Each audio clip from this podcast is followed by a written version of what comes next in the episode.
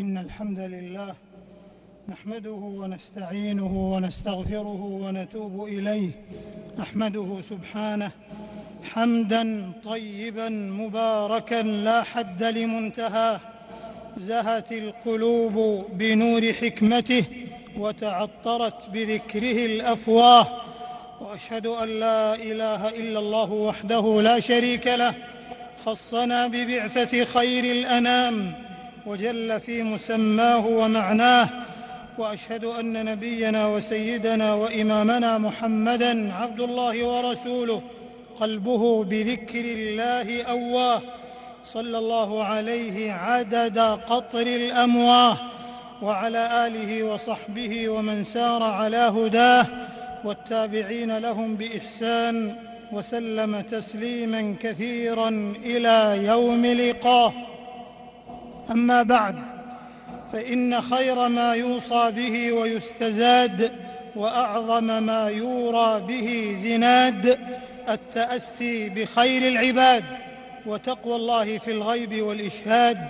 ألا فاتقوا الله عباد الله وتزودوا التقوى فإنها خير الزاد وتزودوا فإن خير الزاد التقوى.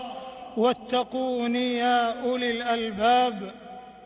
معاشر المسلمين من توسم بحسن زكنه معاني التأريخ وأمضى إلى وفاضه ركاب الطلب تراى له منهل أعذب من ماء البارق وأصفى من جنى النحل الوادق. وما هذا المنهل؟ يا رعاكم الله. إلا الصفحات المشرقات المضيئات النيرات من سيرة حسن الشمائل والصفات عاطر النفحات خير البريات صلى الله عليه وسلم فهي موئل لزكي الطباع ومنهل للبر المشاع. أبى الله إلا رفعه وعلوه وليس لما يعليه ذو العرش واضع. معاشر المؤمنين لقد كان التاريخ قبل بعثة النبي صلى الله عليه وسلم ليلا غدافي الإهاب حتى جاء بالهدى المتلألئ الوضاء وصرح الحق عن محضه بالآيات البينات القويمة والسنة المطهرة الكريمة والسيرة العطرة العظيمة فهي أعذب منبع للواردين. وأعظم مورد للمقتدين المقتفين الذين يرومون السعادة والفلاح والبناء والإصلاح. ولقد استقر ذلك لدى العموم والخصوص وأيدته الأدلة والنصوص. إنها النور المتلألئ المشرق لكل قضايانا قضايانا العقدية والتعبدية والمشعل الوضاء للسمو بالجوانب السلوكية والتربوية والأخلاقية وهي أيضا الشمس الساطعة للعلاقات الإنسانية والدولية لأنها حوت المقاصد الشرعية والآداب المرعية. ولئن اختلفت نظرات المكلفين لسيرة سيد المرسلين ما بين سرد للحوادث ووصف للوقائع فإن هناك جانبا مهما في تلك النظرات جديرا بالعناية والاهتمام ألا وهو الجانب المقاصدي. إخوة الإسلام لقد زخرت السيرة النبوية بصور وضيئات تجسدت فيها مقاصد الشريعة بل وازدانت هذه المقاصد الأثيلة اشراقا بعد أن تحلت بالسيرة العطرة. فالمقصد العام من الرسالة المحمدية الرحمة بالإنسانية وما أرسلناك إلا رحمة للعالمين وما ذاك إلا بالدعوة إلى توحيد رب العالمين وإتمام مكارم الأخلاق. قال صلى الله عليه وسلم إنما بعثت لأتمم مكارم الأخلاق. رواه الإمام أحمد في مسنده وروى أيضا من حديث أبي أمامة رضي الله عنه أنه صلى الله عليه وسلم قال بعثت بالحنيفية السمحه وأين لنا بحفظ الضروريات؟ كما حفظتها لنا سيرة خير البريات صلى الله عليه وسلم فليس أبهى ولا أجمل في جانب حفظ الدين وجودا وعدما من نصح وتوجيه النبي صلى الله عليه وسلم لعموم المسلمين وإبراز جوانب العقيدة ومعالم الدين ثم دعوته لغير المسلمين. فلقد كانت دعوته صلى الله عليه وسلم تعلن عما في شريعة الإسلام من العظمة والشمول والكمال والرحمة. وكانت رسائله للملوك والأمراء تحمل في حناياها النصح والحوار والإصلاح والوئام وتدعو إلى التآلف والتآزر والسلام والاجتماع والاعتصام. فمن أسلم سلم وسلم وإن اقتضى الأمر القتال ظهر جانب الرفق والسماحة وعدم إراقة الدماء. وكان الجمع بين المقصدين الأعظمين حفظ الدين وحفظ النفس. ففي مسند الإمام أحمد من حديث ابن عباس رضي الله عنهما أنه قال ما قاتل رسول الله صلى الله عليه وسلم قوما قط إلا دعاهم وفي الصحيحين أنه صلى الله عليه وسلم قال لعلي بن أبي طالب يوم خيبر على رسلك حتى تنزل بساحتهم ثم ادعهم إلى الإسلام فوالله لأن يهدي الله بك رجلا واحدا. خير لك من حمر النعم. الله أكبر. ختمت به الأخلاق فهو تمامها. ولقد يفوق بداية إنهاء. جاء الأولى قبلا بألف فضيلة فأتى بهيمنة على ما جاءوا أمة الإيمان. ومن معالي المقاصد في السيرة النبوية العطرة النهي عن قتل النساء والشيوخ والجرحى والزمنى والمرضى والرهبان كل ذلك حفظا للنفس عن الهلاك. وجاء أيضا النهي عن قتل الأطفال والصبيان حفظا للنفس وللنسل. فعن ابن عباس رضي الله عنهما أنه قال كان رسول الله صلى الله عليه وسلم إذا بعث جيوشه قال اخرجوا بسم الله.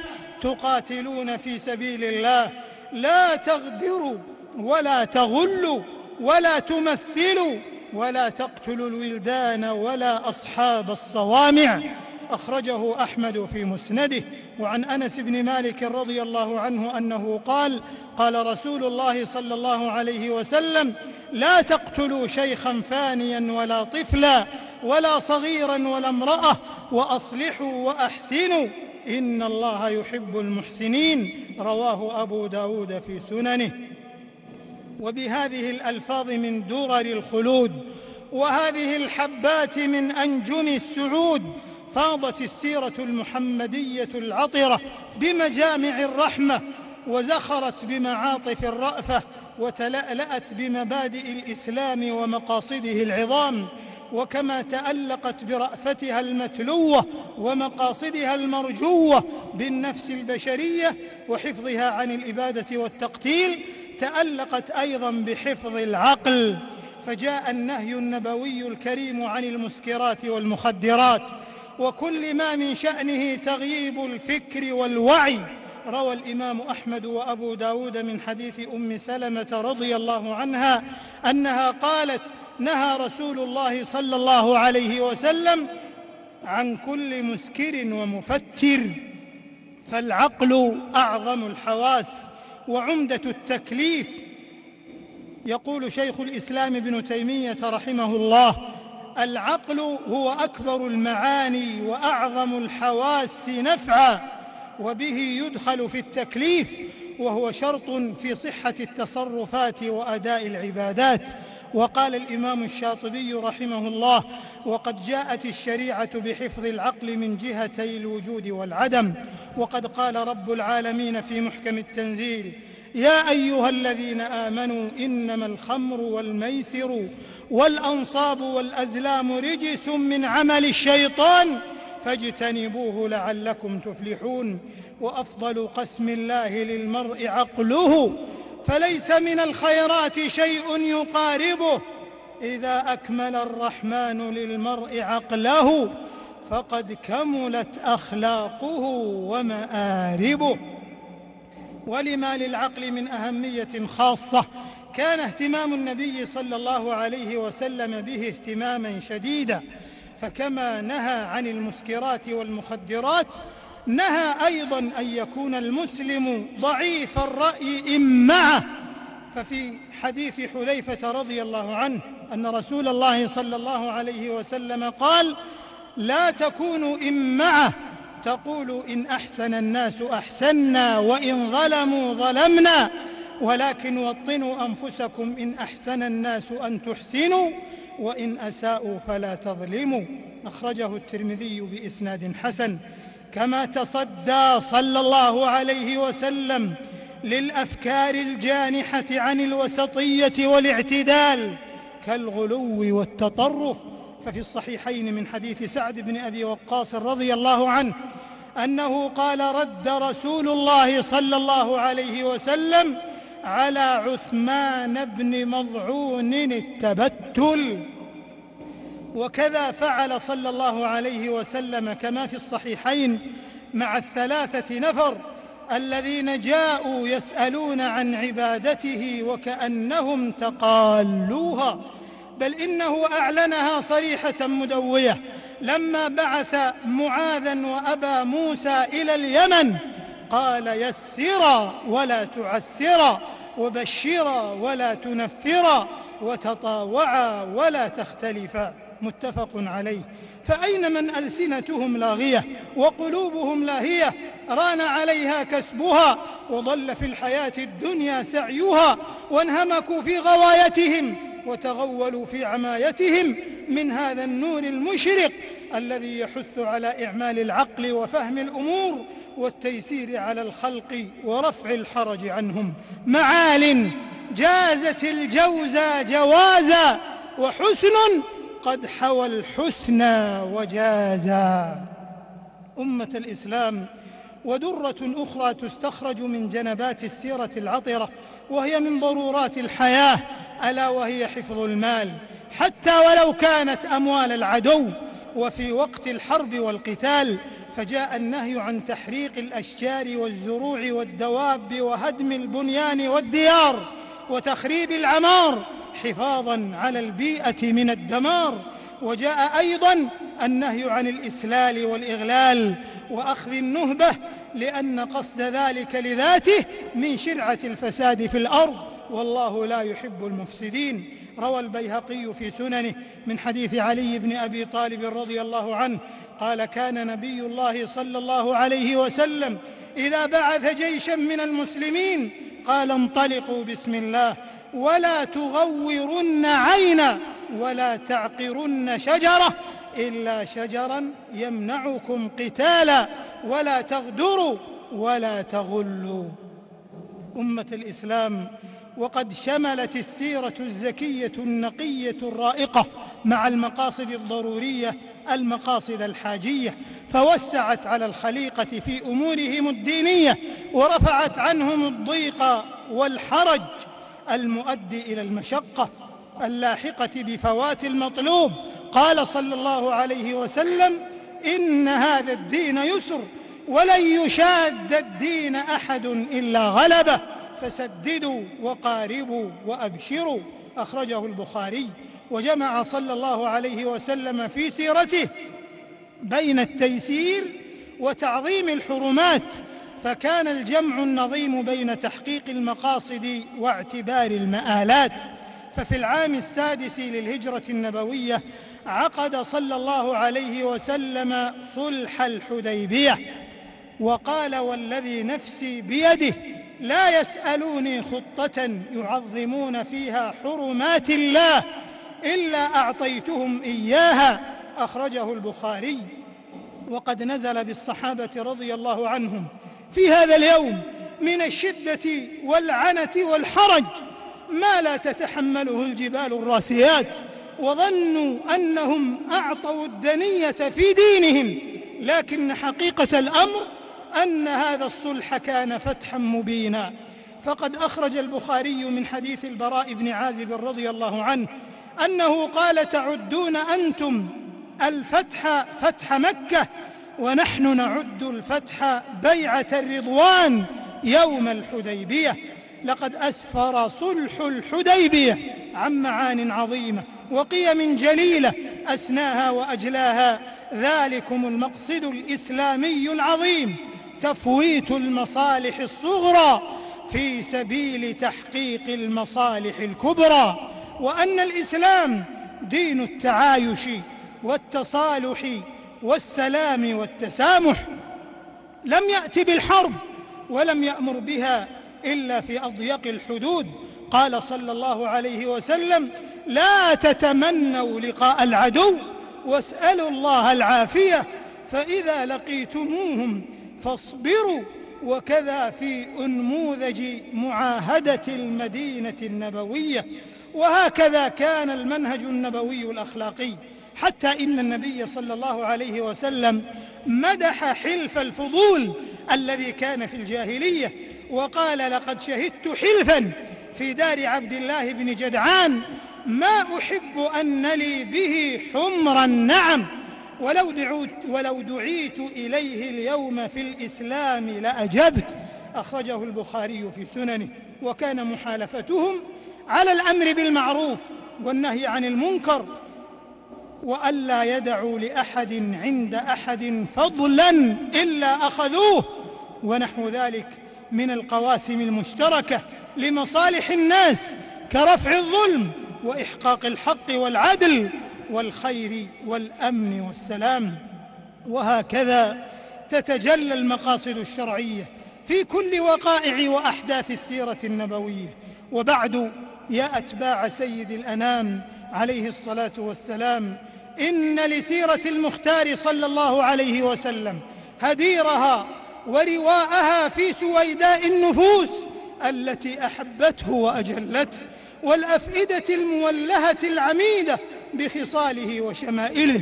كيف لا؟ وهو رسول الملك العلام وحامل ألوية العدل والسلام. ومخرج البشرية بإذن ربه من دياجير الانحطاط والوثنية ووهاد الأرجاس والآثام فهي للأجيال خير مرب ومؤدب وللأمة أفضل معلم ومهذب لا سيما في هذه الأزمنة المعاصرة حيث الغلو والإرهاب والتفجيرات والطائفية وكثرة البدع والأهواء والتطاول على محكمات الدين ومسلمات الشريعة. والله المستعان.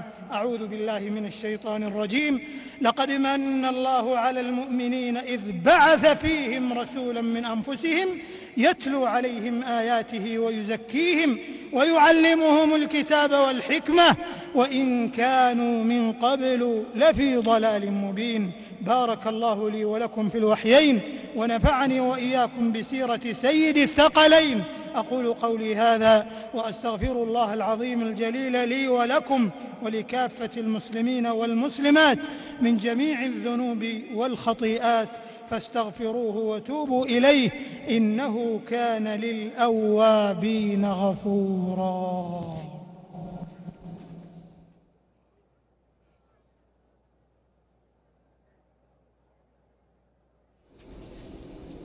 الحمد لله الذي جعلنا خير أمة أخرجت للناس.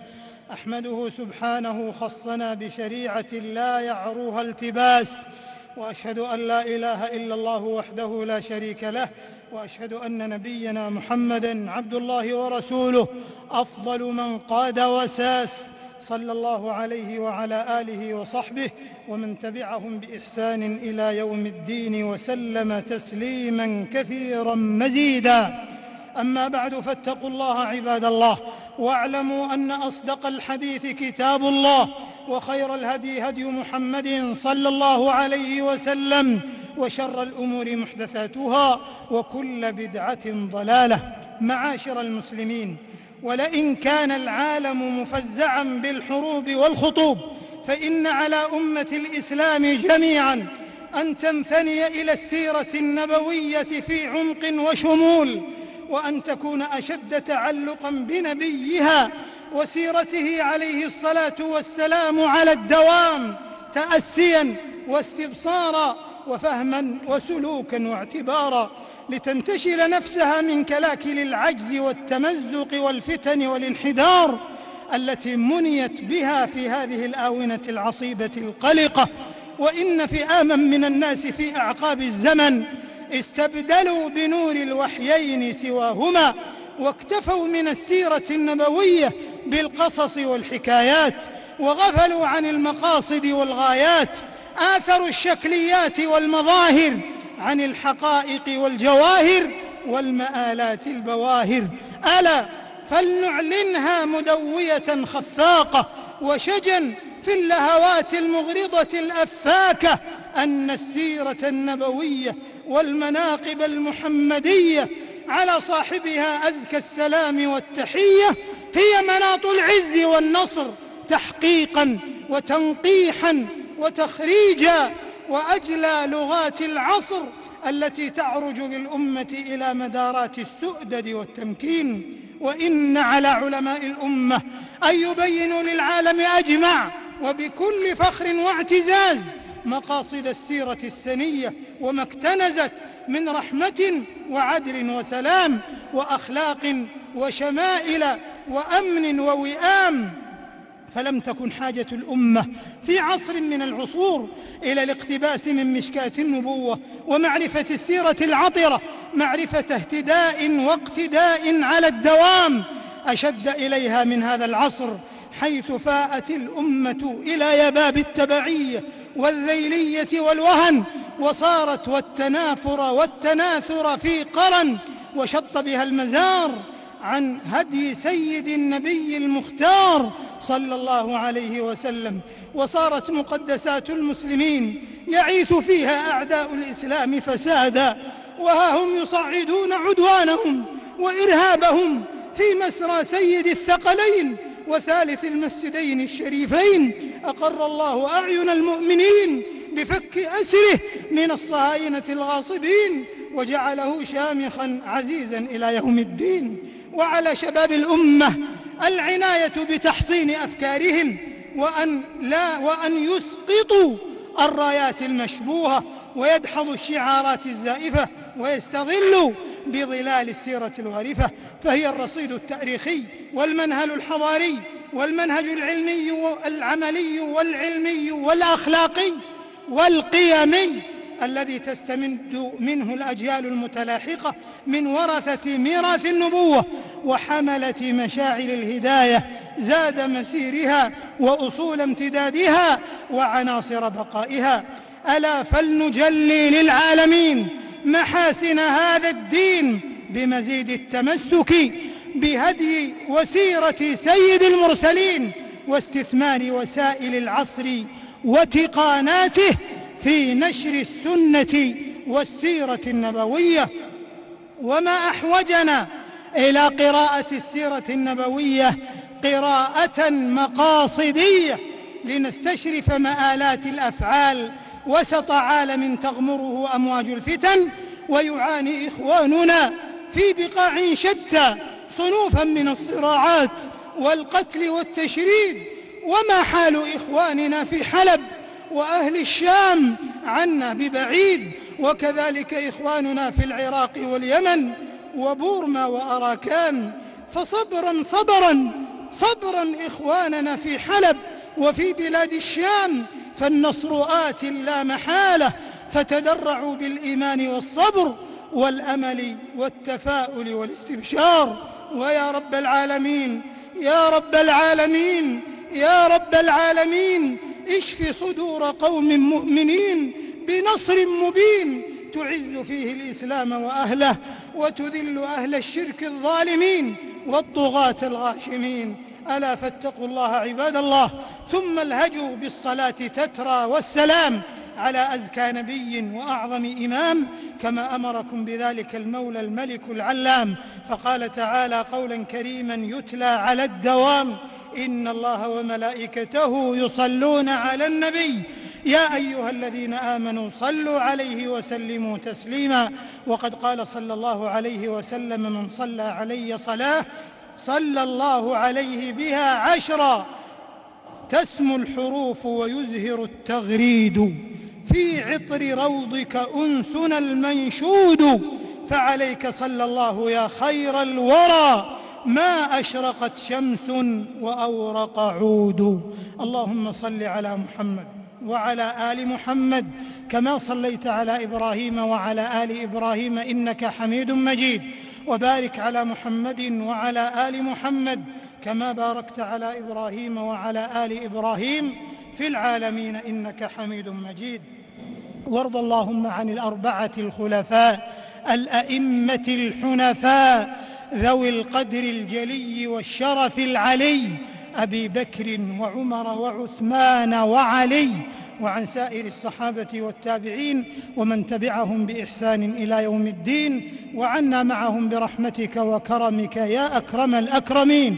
اللهم أعز الإسلام والمسلمين.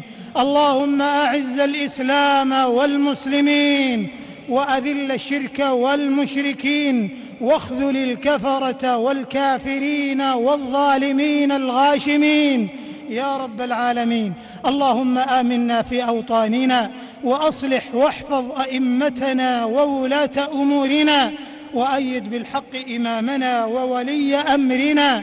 اللهم وفقه لما تحب وترضى وخذ بناصيته للبر والتقوى وهيئ له البطانة الصالحة ووفقه ونائبيه وإخوانه وأعوانه. إلى ما فيه عز الإسلام وصلاح المسلمين. وإلى ما فيه الخير للبلاد والعباد. يا رب العالمين. اللهم أنت الله لا إله إلا أنت أنت الغني ونحن الفقراء. أنزل علينا الغيث ولا تجعلنا من القانطين. اللهم اغثنا اللهم اغثنا اللهم اغث قلوبنا بالإيمان واليقين وبلادنا بالخيرات والأمطار والغيث العميم. حسبنا الله ونعم الوكيل حسبنا الله ونعم الوكيل. لا إله إلا الله الولي الحميد. لا إله إلا الله يفعل ما يشاء ويحكم ما يريد. لا إله إلا الله العظيم الحليم.